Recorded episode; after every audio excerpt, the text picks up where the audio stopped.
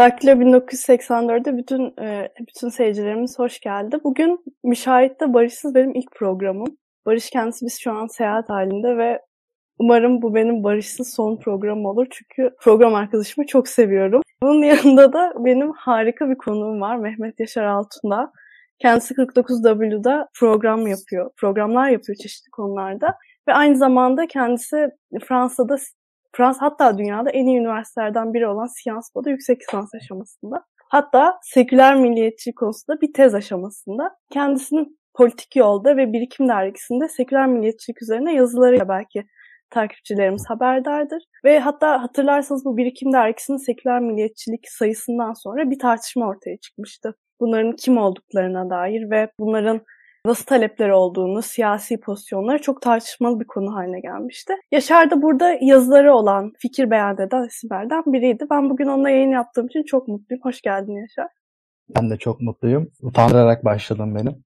ee, çok, çok teşekkür ederim. İlginç bir şeydir. Barış da Paris'te aslında. Böyle bir ilginç de bir tevafuk oldu ama umarım siz de programlarınıza beraber devam edersiniz. İnşallah. Şimdi ben sana seküler milliyetçileri nasıl tanımladığını sorarak başlamak istiyorum. Yani bunları Diğer milliyetçilerden ayrı yapan şey ne yani? Sosyolojik olarak nasıl bir geçmişten geliyorlar, nasıl talepleri var? Önce buradan başlayalım Yaşar'cığım. Şimdi ben bu tartışma şöyle başlamak istiyorum. Bu tartışma başladığında genel kanı şu yöndeydi. Türkiye'de milliyetçilik güçleniyor. Türkiye'de milliyetçilik daha hakim bir pozisyona geliyor.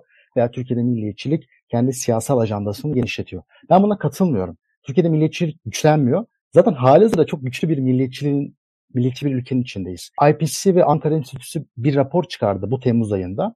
Baktığınızda şunu görüyorsunuz. Ülkenin milliyetçilik ortalaması 10 üzerinden 7,5 ve insanların %48'i yani neredeyse yarısı 10 üzerinden 10 veriyor kendi milliyetçiliğine. İnsanların %85'i hatta %90'a yakını bu ülke için ölürüm, işte e, bu ülke için ölmek iyi bir şeydir diyor. Bu diğer ülkelerle karşılaştırdığımızda çok yüksek bir rakam. İkinci olarak hani uluslararası bir indikatöre baktığımızda Chapel Hill diye bir çok ünlü bir e, araştırma şeyi vardır. Orada da AK Parti, MHP 10 üzerinden 10 olarak tanımlanıyor. Yani milliyetçi şey olarak en far right, en uç sağ. İyi Parti'de 8 olması gerekiyor. 8, CHP'de 7. Şimdi baktığımızda zaten Türkiye'de mevcut konjektürde milliyetçilik çok hakim bir pozisyonda.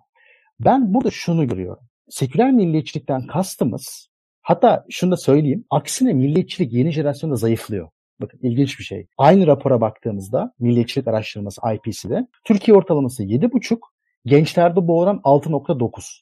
Yüksek öğrenimde 6,71. Gençlerin de yüksek öğrenim daha fazla olduğu için hani yine bu korelasyonu kurabiliriz. Hatta bu vatandaşlık bağıyla bağlı olan herkes Türktür maddesi var ya çok ünlü. O onun ona yönelik desteğin gençlerde yarı yarıya azaldığını görüyoruz. Şimdi milliyetçilik azalırken seküler milliyetçilik tartışması milliyetçiliğin güçlenip güçlenmediğine yönelik bir tartışmadan ziyade bir, var olan milliyetçiliğin şekil değiştirdiğini, bizim içinde yaşadığımız özellikle işte senin, benim içinde olduğumuz jenerasyondaki milliyetçi değerlerin, milliyetçi tutumların, Türk milliyetçiliğin şekil değiştir şekil ve form değiştirdiğini anlatma yönelik bir tanımlama. Yani bizim jenerasyonda bir şeyler değişiyor.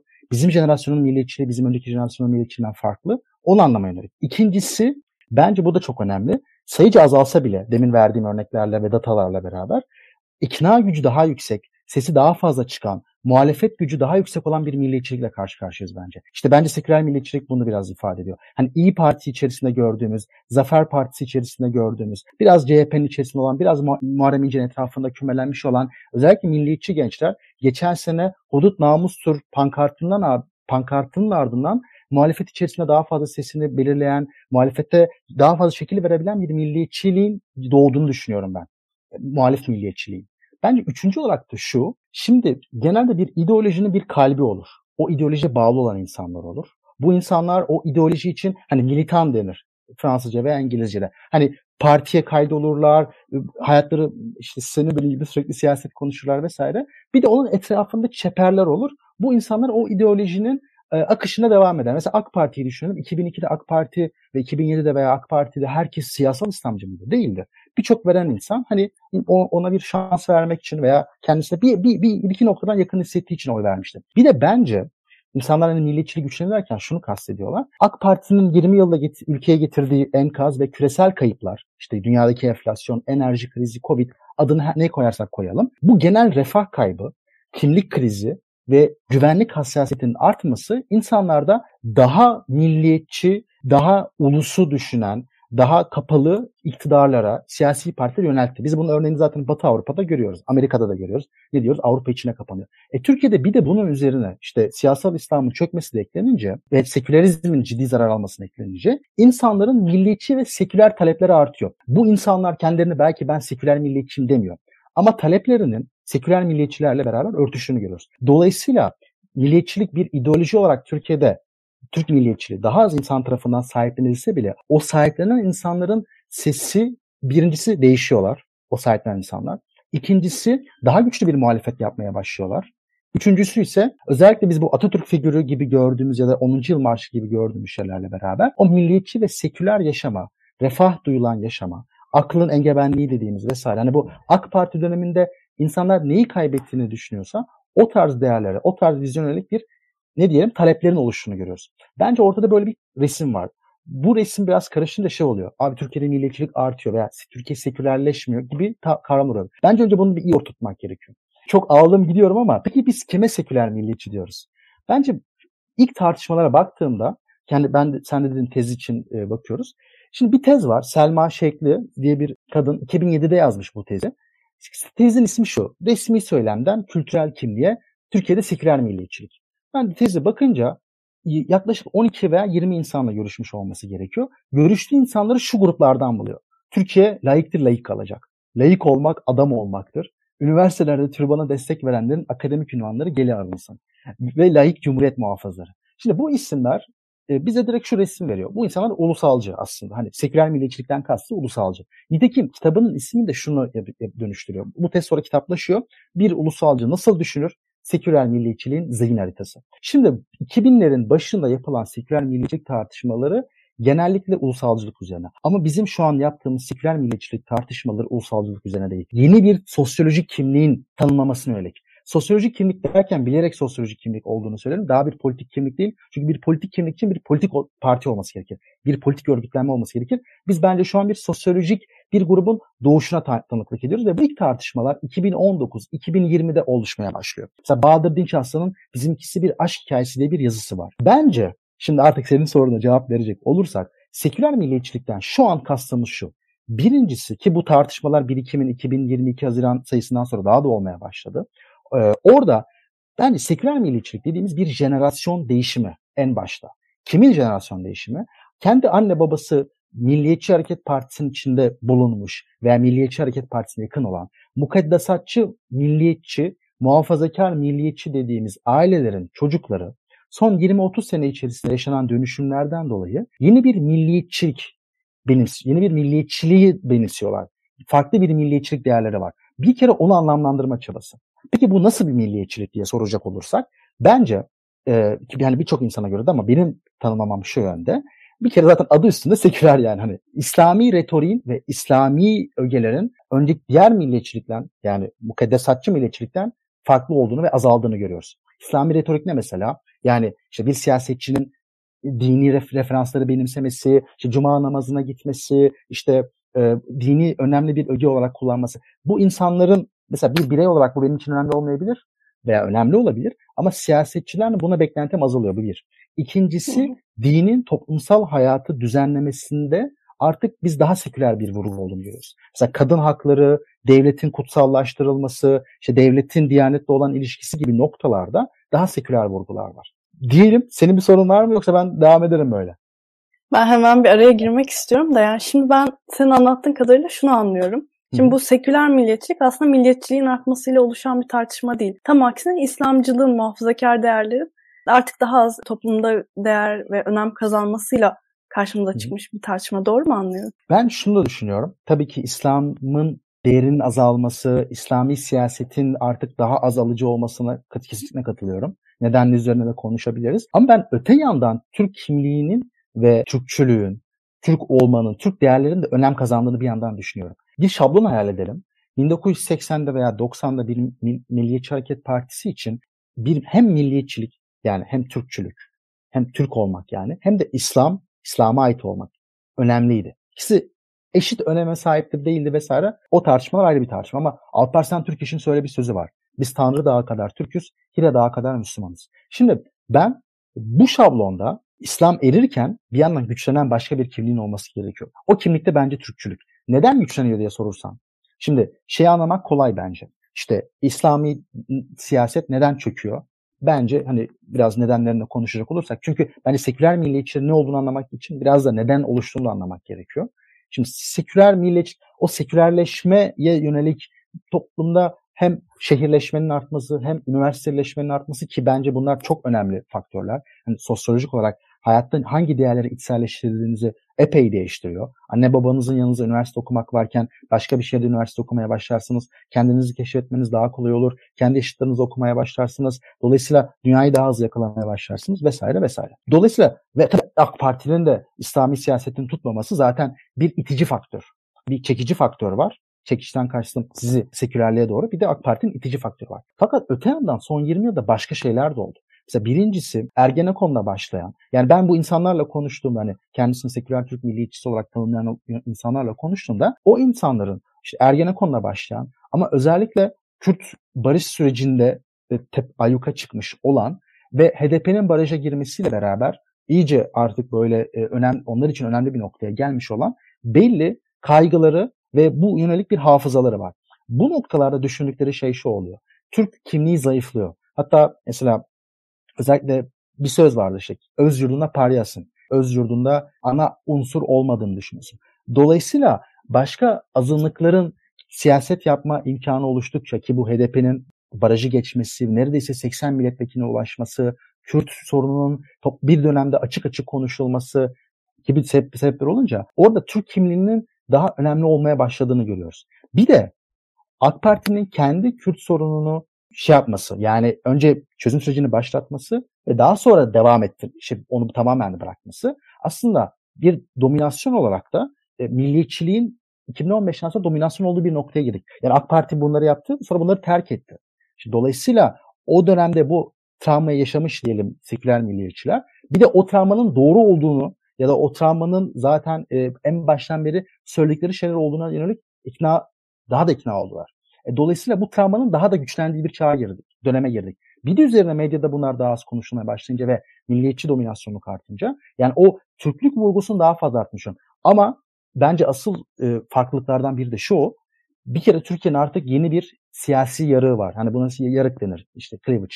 O da göçmen. Yani yurttaş e, ne diyelim buraya ait olanlar bir de dışarı ait olanlar. Şimdi çok uzun süre Türkiye'deki milliyetçilik iç düşman olarak işte Kürtler ve azınlıklar üzerinden kurguladı. Bir de hani dışarıda bir komünizm ya da işte dışarıda bir Sovyetler tehdidi vardı. Şimdi Sovyetler tehdidi gelince dışarıda çok güçlü bir tehdit kalmadı. Artık o tehdit dışarıdan içeriye doğru gelmiş ve senin evini işgal eden, o zin, şeyden konuşacak olursak hani bir seküler Türk milliyetçiliği mantığını anlamak açısından konuşacak olursak senin evini işgal eden çok ciddi miktarda göçmenden bahsediyoruz. Dolayısıyla ben seküler milliyetçilikle eski tip milliyetçiliği ayıran önemli faktörlerden biri de göç konusundaki tutumu. Bu şu demek değil. İşte bir MHP'li veya bir ülkücü çok e, Suriyeli aşığı demek değil. Ama en azından tepki göstermiyorlar. İktidarda oldukları için veya başka sebeplerden ötürü. Ama özellikle seküler Türk milliyetçiliğinin önemli yarı yarıklarından biri ve önemli politizasyon araçlarından biri göçmenler. Neden? Bakın göçmenler AK Parti'nin yapmış yaptığı bütün siyasi değerlerin siyaset bedeni oluyor. Yani siyaset bedeninden kastım şu. AK Parti bir, e, seküler değil, İslamcı politikalar üretiyor. İki, anti-Türkçü politikalar üretiyor. Neden? İşte HDP süreci, çözüm süreci ve dışarıdan aldığı göçmen politikaları. E, bir göçmen hem Türk değil hem de hani İslamiyet'i temsil eden, Suriye'den, Irak'tan gelen o yeriliği temsil eden insan formunda. Dolayısıyla AK Parti'nin yanlış yaptığı ne varsa aslında o Suriyelerin bedeninde tezahür oluyor. Dolayısıyla yeni bir politik hat olarak da bence e, göçmenler önemli bir noktada. Şimdi Yaşar ben de e, takip etmeye çalışıyorum fakat peki bu Kürtlere karşı söylem nasıl? Ben e, bunların çok artık geride kaldığını görüyorum. Hani o kadar göçmen gündem konusu haline geldi ki ben Kürtlerin çok konuşulduğunu görmüyorum. Sen ne düşünüyorsun? Hala ana gündem konularından biri mi seküler Türk milliyetçileri için Kürtlerin? Şimdi Şimdi şöyle bir şey var. Teams'in bir raporu var. İyi Parti seçmen üzerine. Hani biraz İyi Parti'yi de konuşabiliriz vesaire ama şunu görüyoruz. Teams'in İyi Parti raporunda işte her bir partiliyi, partiliyi yani bir bireyi, İyi Partiliyi işte diğer partilerle olan uzaklığını hesaplamışlar. Ve şunu görüyoruz. İyi Parti seçmeni HDP uzaklığı %90. Yani neredeyse tamamen hiç yakın görmüyorlar ve aynı siyaset sayfasında değiller. Tims'in MHP üzerine bir çalışması yok ama Konda'nın MHP üzerine bir çalışması var. Konda'da da bir MHP'linin HDP yönelik uzaklığı %90. Şimdi biz burada şunu görüyoruz. Özellikle benim gözlemlediğim seküler Türk milliyetçilerinin birçoğunda Kürt siyasetine yönelik tutum devam ediyor. Bakın Kürtlere yönelik tutum değil. Kürt siyasetine yönelik tutum devam ediyor. Bu ne demek? Şimdi tabii ki Türkiye 20 sene içerisinde işte Kürt çözüm sürecinin e, çözüm sürecinin ardından belli bir adımın ilerlediğini düşünüyorum ben de. Yani bundan 20 sene önce Türkiye'de bunları konuşmak çok çok daha zordu. Fakat şu an olan şey şu. Aynı karşıtlık özellikle HDP düzeyinde devam ediyor. Bu da şu. Siz Kürt olabilirsiniz ama bu Kürt kimliğini siyasi olarak yaşamaya devam ederseniz benzer bir ayrımcılığa ya da işte benzer bir dışlanmaya devam ediyorsunuz. Dolayısıyla burada varlığınızın teminatı yani bir Kürt kimliğinin varlığının teminatı aslında siyasi olmaması ve hani Kürt kimliği olarak onu bir siyasal aktöre dönüşmemesi üzerinden var birincisi. İkincisi şu var. HDP ile terör beraber e, düşünülüyor. Yani İyi Parti'nin mesela masaya oturmaması da bu yüzden aslında. Dolayısıyla hem e, çözüm sürecinin şeffaf olmadığı düşünülmesi, işte devlet terör örgütüne boyun eğmez, işte devlet terör örgütüyle gizli gizli görüşmez düşüncesi. Üzerine e, çöz, işte çözüm sürecinin bozulması ve yaşanan savaşın devam etmesi, HDP'nin işte PKK ile bağının kopartılmadığı düşüncesi gibi sebepler de zaten HDP ile direkt e, PKK'yı işleyen ya da terörü işleyen tutumun devam ettiğini gösteriyor. Dolayısıyla bir e, seküler milliyetçiye şunu sorduğumuzda hani siz Kürtlerle bir sorunuz var mı hayır yok. Ama hani HDP ile var. Çünkü bir siyasi parti olarak işte terörle bağını koparmadı veya Kürt siyasi Kürt kimliğini siyasileştirirse bu Türk ulusuna verilen hani bu Türk ulusunun olduğu bir yerde bir Kürt siyasi kimliği olamaz gibi tavrın ben devam ettiğini düşünüyorum. Teşekkür ederim. Birazcık da seçime doğru sor, sana sorular sormak istiyorum. Mesela ben şunu görüyorum. Hı hı. Bizim hani ezberimizde olan milliyetçileri güvenlikçi söylemler çok etkilediğini şahit olmuştuk. Özellikle sağ seçmende. Bu hani MHP seçmen için söyleyebiliriz. Aynı zamanda şu an milliyetçiler birkaç ayrı parçaya ayrıldı. İşte İyi Parti ayrı, MHP ayrı, işte Zafer Partisi ayrı. Şimdi ben şunu düşünüyorum. Bu seçime yaklaştığımız dönemde bu güvenlikçi söylemler iktidar tarafından artabilir. Yani böyle bir ihtimal her zaman masada. Sen bu şu an kendi seküler milliyetçi olarak tanımlayan insanların muhaliflikten daha çok iktidar yanına kayabileceğini öngörüyor musun? Yani bu güvenliksel sıkıntılarda bir oy değişimi olur mu? Şimdi biraz yorumlara da baktım. Hem bu verdiğin soruyu yani senin sorduğun soruyu biraz yorumlardaki sorularla birleştireceğim. Şimdi mesela gelen yorumlardan biri şu. Hani seküler milliyetçi dediğimiz yapı o kadar parçalı ki işte Avrasyacılar var, ulusalcılar var, Perinçek tayfası var, Mavi Vatancılar var, Özdağcılar var vesaire diye. Ben buna katılıyorum bu arada. Ben kavramlaştırmamı yaparken zaten şunu kullandım. Hani ailesi genellikle ekseriyetle MHP'li olan ve buradaki kuşak dönüşümünü işaret eden e, seküler milliyetçilik diye bahsettim. Dolayısıyla aslında bu sekülerleşmenin şu an gerçekleştiği kitleyi konuşuyoruz. Bu Avrasyacılar hiç yok mu demek? Ya da işte ulusalcılar seküler milliyetçi demek değil mi? Hayır onlar da seküler milliyetçi ama onlar zaten muhtemelen ulusalcıysanız sizin anne babanız da genelde iyi eğitimli oluyor. Genelde şehirde büyümüş oluyor ve siz de aslında şehirde büyümüş olup o değerleri anne babanızdan alıyorsunuz. Dolayısıyla seküler milliyetçilik ve ulusalcının en önemli farkının kuşak dönüşümü olduğunu düşünüyorum.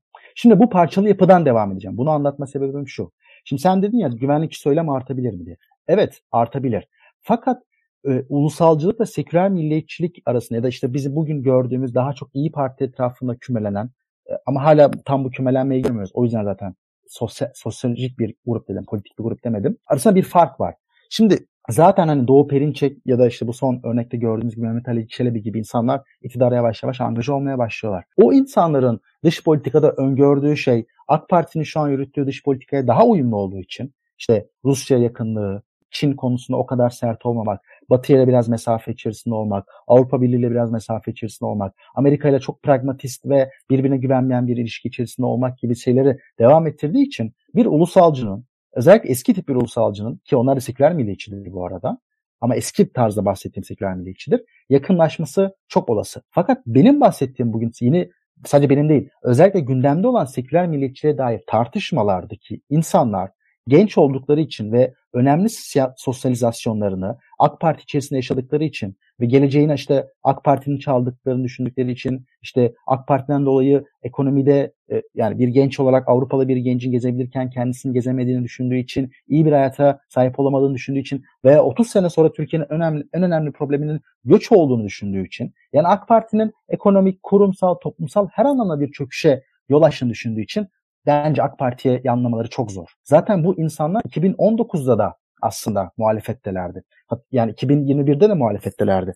Şeyde baktığımızda hudut namustur çok çarpıcıydı. Çok çok gündem olmuş. Neden? İlk defa bir milliyetçi grup AK Parti'nin dilinden yani AK Parti'nin yaptığı siyasetten AK Parti eleştirmeye başlamıştı. Ben o yüzden milliyetçiliğin biraz form değiştirdiğini söylerken bundan bahsediyorum.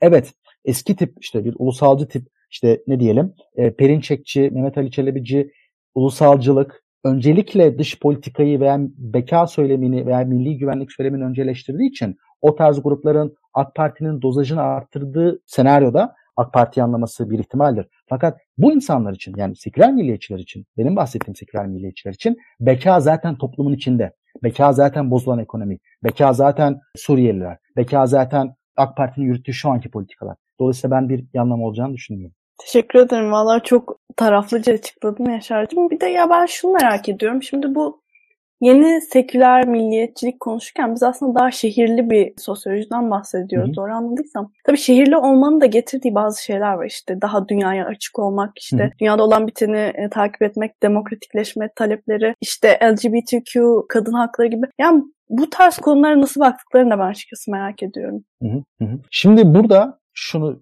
söyleyeyim.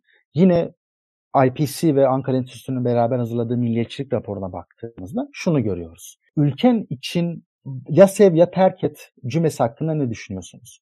Şimdi buna HDP'lerin %25'i buna katılıyorum diyor. %75'i buna katılmıyorum diyor. MHP ile AK Parti'nin neredeyse %100'ine buna katılıyor. Hani ya sev ya terk et doğru bir cümledir ve kullanılması gerekiyor diye. CHP'nin %60, İyi Parti'nin de %70 ile %80 arasında. Şimdi burada şunu görüyoruz.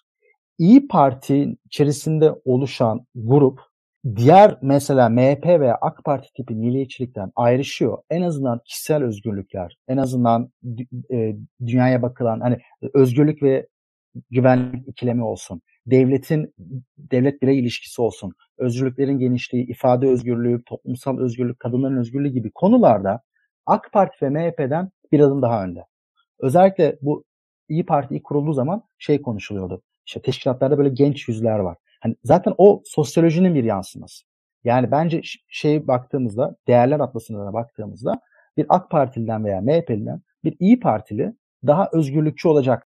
Hem toplam şey e, örgütlenme özgürlüğü olsun, hem ifade özgürlüğü olsun ve senin bahsettiğin mesela sorular gibi. LGBT konusunda tabii ki mesela benim konuştuğum, benim konuştuğum yaşları 20 ile 30 arasında olan birçok seküler milliyetçi mesela bu konuda herhangi bir sıkıntı düşündüğünü mi? Evet. O insanlar cinsiyetten dolayı veya işte cinsel kimliklerinden dolayı yargılanmamalılar. İşte bu konuda bayağı özgürlükçü olduklarını söylüyorlar. Veya İstanbul Sözleşmesi'ni destekliyorlar. Fakat burada şöyle bir yine şerh düşeyim. Bu özgürlüğün sınırı nerede başlıyor ve nerede bitiyor? İşte orada mesela mesele işte Kürt meselesine gelince, işte mesele Ermeni meselesine gelince yani yine Türk kimliğinin kendi içindeki o ne diyelim itilaflı konularına gelince o özgürlük alanlarının biraz yine sınırın çizilmeye başlanıyor. O yüzden mesela tabii ki bir İyi Parti'nin ile CHP'nin biraz daha ayrıştığını veya işte bir İyi Parti, yani İyi Parti demem bütün seküler milliyetçiler İyi Partili olduğundan değil veya İyi Parti'nin tamamen seküler milliyetçi olduğundan değil ama en azından araştırma partiler üzerinden yapıldığı için parti üzerinden örnek veriyorum. O yüzden mesela İyi Parti ile bir CHP'nin biraz daha ayrıştığını görüyoruz. Bir de yani şunu da söyleyeyim bu arada hani özellikle İyi Parti demişken biraz belki senin soracağın soruyla da İyi Parti çok konuşuyoruz hani biraz da şey yapmak için. Parti, partide mi insanlar? Çünkü gelen sorulardan biri şu. Ya bu insanlar nerede? Yani bu insanlar hangi partinin içerisinde? Zafer'in içerisindeler mi? İyi Parti'nin içerisindeler mi? Ekseriyetle İyi Parti'nin etrafında kümelendiklerini görüyoruz. Hem teşkilat olarak hem işte oy verme davranışı olarak falan. Ama bu şu, şu demek değil. Zafer'in içinde de kendini seküler milliyetçi olarak affeden gençler var. Yani Memleket Partisi'nin içerisinde de var. Veya biraz CHP'nin içerisinde de var. Fakat İyi Parti'ye dair şöyle bir nokta var. İyi Parti kurulduğu ilk günden itibaren aslında birçok farklı milliyetçi grubun bir araya gelmesiyle oluşuyor. Ve şu an İyi Parti'nin kendisi de yani Meral Akşener'di mesela partiyi bir merkez sağ parti olarak konumlandırmaya çalışıyor. Özellikle işte e, AK Parti'den sonra veya AK Parti'den gelecek oyların belki İyi Parti geleceğini düşündüğü için. Fakat burada şöyle bir çatışma alanı olmaya başlıyor. Şimdi İyi Parti'nin ve Meral Akşener'in benimsediği bir merkez siyaset var. Merkez sağ siyaset var. Mesela biraz Ömer'in yolu falan da biraz o onu açtıkları için tepki de gördüler. Fakat bir noktada da tabanın içerisinden gelen, örgütlü olan ve sesi sosyal medyada çok fazla çıkan bir seküler milliyetçi grup var. Ve İyi Parti mesela ne zaman seküler milliyetçiliğin dışında ya da seküler siyasetin dışında bir söylem ürettiğinde ciddi tepki gösterdiklerini düşünürüz. Mesela Meral Akşener Vahdettin'e yönelik e, bu Tunç Sayar İzmir'de İzmir'in kurtuluşunda Nutuk'tan bir bölüm okumuştu. Bunun üzerinden bir tartışma çıkmıştı. Belki hatırlarsın. E, bunun üzerine Meral Akşener işte ben de bir inkılap tarihi hocasıyım ve işte bu kabul edilemez gibi bir şey demişti. Şimdi bu bayağı tepki topladı. Veya baktığımızda Yavuz Ali Ağaroğlu'nun işte Mahmut Usta Osmanoğlu'nu almasından dolayı veya cemaatlerin yönelik açıklamalarından dolayı parti içerisinde bizzat İyi Partili gençler tarafından bayağı linçlendiğini görüyoruz. Yani İyi Parti'nin kendi içerisinde de aslında işte biraz pragmatik olarak merkez sağa yakınlaşmakla beraber partinin tabanından gelen biraz daha seküler milliyetçi grubun çatıştığını görüyoruz. Biraz yani İyi Parti'de bunu gözden kaçırmamak lazım bence. Valla Yaşar'cığım çok teşekkür ederim. Gerçekten çok güzel bir yayın oldu. İşte bu ıı, seküler milliyetçileri tanımladık, taleplerini konuştuk, siyasi eğilimlerini konuştuk. İşte güvenlikçi söylemlerine karşı tut- tutumlarını konuştuk. Hı hı. Çok teşekkür ederim. Eklemek istediğim bir şey var mı? Belki son olarak şeyi konuşabiliriz gibi geliyor. Yani buna dair hem eleştiriler de var. Yani işte biz bunları, bunları, evet. bunları zaten gördük vesaire gibi. Ya benim düşüncem şu yönde. E, mesela buna gelen ilk eleştirilerden biri şuydu. İşte biz yani Türkiye işte milliyetçilik artıyor veya Türkiye'de birinci olarak milliyetçilik artıyor veya ikinci olarak Türkiye'de zaten genel bir sekülerleşme var. Bence zaten genel bir sekülerleşme olduğunu ben düşünüyorum. Dolayısıyla hani benim söylediğim şey sekülerleşme yoktur demek gibi bir şey değil. Evet sekülerleşmenin milliyetçilikle kesiştiği yer. Bence biraz bunun altını çizmek gerekiyor. Ve milliyetçilik artıyor derken benim ilk başta söylediklerimi hatırlarsınız. Bence milliyetçilik artmıyor zaten. Milliyetçiliğin kendi içindeki o azalan grubun gücü ve mobilizasyonu ve söylem gücü artıyor. Onunla kesişen bir sekülerleşme var. Dolayısıyla bence biraz böyle yaklaşmak gerekiyor. Gelen ikinci eleştirilerde şu yöndeydi. Biz bu tartışmaları zaten 90'larda yaptık. Ki 90'larda mesela Nerede o eski ülkücüler diye bir kitap vardı mesela. Ruşen Çakır'la Kemal Can'ın bastığı. Veya o dönem mesela Tanıl Bora pop milliyetçilik diye bir kavram ortaya atıyor. Ben bu o zamanki tartışmaların şu an günümüzde yaptığımız tartışmaların bir proto, bir ilk hali olduğunu düşünüyorum. Fakat onun daha olgun halini yaşıyoruz şu an.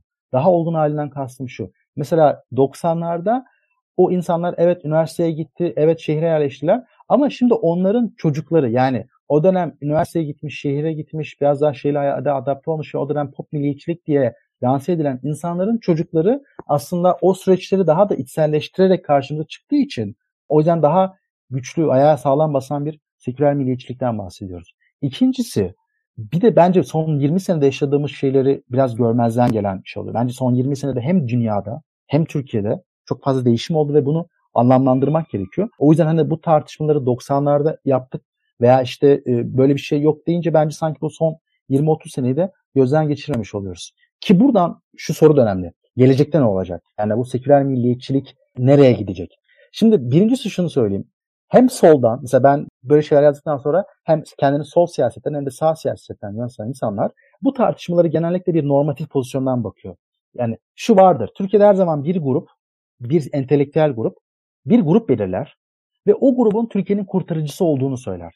Neyi kastediyorum? Mesela muhafazakarların birçoğu der ki Türkiye'nin kurtuluşu muhafazakarların demokratlaşmasındadır. Neden? Çünkü bir grup, siz o gruba aitsiniz ve Türkiye, o grubun ana siyasal aktör olduğunu düşünüyorsunuz. Diyorsunuz ki Türkiye'nin kurtuluşu muhafazakarların demokratlaşmasıyla beraber olacaktır. Şimdi burada benzer bir tavır şurada, şurada da oluyor. İşte siz sanki sekülerler, milliyetçiler sekülerleşiyor deyince ya işte o grubu yüceltiyorsunuz, çok iyi bir şey söylüyorsunuz gibi karşılanıyor. Ve ya da mesela bu yüzden sizi sol siyasette olan insanlar güzelleme yaptığınız için eleştiriyor veya sağ siyasette insanlar şey yeterince anlamadığınız için falan eleştiriyor. Bu sadece bende birincisi bir durum tespiti.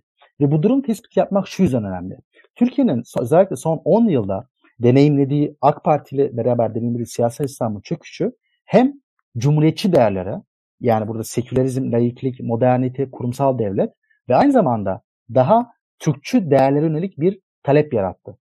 Bu talep işte öncelikle Ergenekon süreci, Kürt açılımı süreci, işte HDP'nin baraja girmesinin bir, belli bir insanlarda yarattığı işte e, ne diye backlash denir o karşıt duygunun sonucunda oldu. Dolayısıyla burada bu söylemler şu an ahlaki olarak üstün. Bence bu çok önemli. Ahlaki olarak üstün ne demek? Bir seküler milliyetçi şu an şunu diyor. Ben 20 sene önce bunları söyledim, bunların önemli olduğunu söyledim. Benim takip ettiğim siyasetçiler söyledi ve siz buna uymadınız ve ülke bu hale geldi. Bunun sorumlusu sizsiniz. Dolayısıyla aslında böyle bir ahlaki üstünlük hissiyatı var. Bu ahlaki üstünlük hissiyatı siyasette ikna edicilik açısından güçlü bir şeydir. Dersiniz ki bakın ben de, ben dedim ki göçmenler almayın aldınız ülke bu hale geldi. Sekülerlikten taviz vermeyin dediniz bakın ülke bu hale geldi. Dolayısıyla bu değerleri kaybetmenin yarattığı bir e, öfke de bu değerleri daha önemseyen bir noktaya getiriyor. Dolayısıyla siyasal gücü artabilir bir noktada olduğunu düşünüyorum. Çekim gücü artabilir bir noktada olduğunu düşünüyorum. Bu da biraz İyi Parti'ye, Zafer Partisi'ne ve diğer milliyetçi partilere bağlı. Ve tabii ki işte HDP'li ve e, CHP'nin bu partilerle kurduğu ilişkiye bağlı. Bir de galiba sanırım uzun yıllar muhalefette kalmanın da bir etkisi var diye düşünüyorum. Katılır mısın? Yani nasıl mesela? Yani nasıl söyleyeyim? Mesela MHP'nin iktidara geldiği zaman da işte İyi Parti'nin kurulma sürecini de aynı zamanda görüyoruz. Hani ya da işte ondan önceki süreçte işte AK Parti'nin Kürtler açılım sürecinde e, milliyetçilerin muhalifi olarak kalmasını görüyoruz. Aslında hani nasıl diyeyim iktidara gelmenin de bedeli vardır aslında. Her yaptığı hata karşına çıkar. Şimdi bu son 20 yılda AK Parti iktidarında gençlerin de hani milliyetçi hallerden gelen gençlerin bir iktidar görmediğinden dolayı aslında bir hata da görmemesi de etkili olabilir diye düşünüyorum katılırsan. Katılıyorum çünkü iktidarda olmak her zaman sorumluluğun netleşmesi demek. Yani bir şeyin sorumlusu kimdir? Yani buna siyaset biliminde şey clarity of responsibility deniyor. Düşünce sorumluluk siyasette çok önemli bir şey. İktidarlar her zaman sorunun üstünden atmaya çalışır. Ben yapmadım. İngiltere'deki bankerler yaptı. Ekonomik kriz bizden çıkmadı. Muhalefet yüzünden çıktı. Amerika'da herkes Afganistan'da bizim yüzünden kaybetmedik. Rusya yüzünden kaybettik gibi sorumluluğu hep üzerinizden atmaya çalışırsınız. Ama tabii ki onu bir yere kadar atabilirsiniz ve her sırada yıpranırsınız. Dediğim gibi özellikle seküler milliyetçiliğin hem güçlenmesinde bahsettiğim sosyolojik ve politik nedenler var. Ama aynı zamanda en az yıpranmışlık olmasının da etkisi var. Dolayısıyla o ona bir haklılık payı veriyor. Mesela Muharrem Bey şey yazmış. E, bu yüzden mesela çok öfkeleniyor ve düşünceleri dışında başka bir fikir duymak istemiyor. Bir noktada katılıyorum. Sebebi şu. Çünkü o insanlar zaten e, haklı olduklarını düşünüyor. Zaten hani şimdiye kadar bizim yaptığımız dışında her şey denendi ve bu yanlış bir noktaya gitti. Şimdi ikinci bir nokta şu bence. Aynı şekilde şu anki mevcut siyaset partileri ittifa zorluyor. Yani biz bugün koalisyon adı olmadan koalisyon içerisindeyiz. Biraz da programın e, içeriğine bağlayacak olursak hani siyasete doğru şey e, seçim seçime doğru gidecek olursak şu an adı konmamış bir ittifak halindeyiz. E, tabii ki Cumhur İttifakı falan diyoruz da koalisyon dönemi yani. Şimdi bu koalisyon içerisinde koalisyon her zaman sizi belli tavizlere iter. Ve özellikle seküler milliyetçilerin şu an özellikle DEVA'ya, Gelecek Partisi'ne ve yer yer CHP'ye e, sinirlenmesinin sebebi ne? Hatta yer yer İyi Parti'ye. Çünkü taviz vermek zorundasın. Taviz veriyorsun. Seni ittifa zorluyor. Dolayısıyla o öfke ve haklı oyulma duygusu bir yanda, bir yandan da şu anki siyasetin dayattığı zorunlu koalisyon hali orada bir çatışma yaratıyor.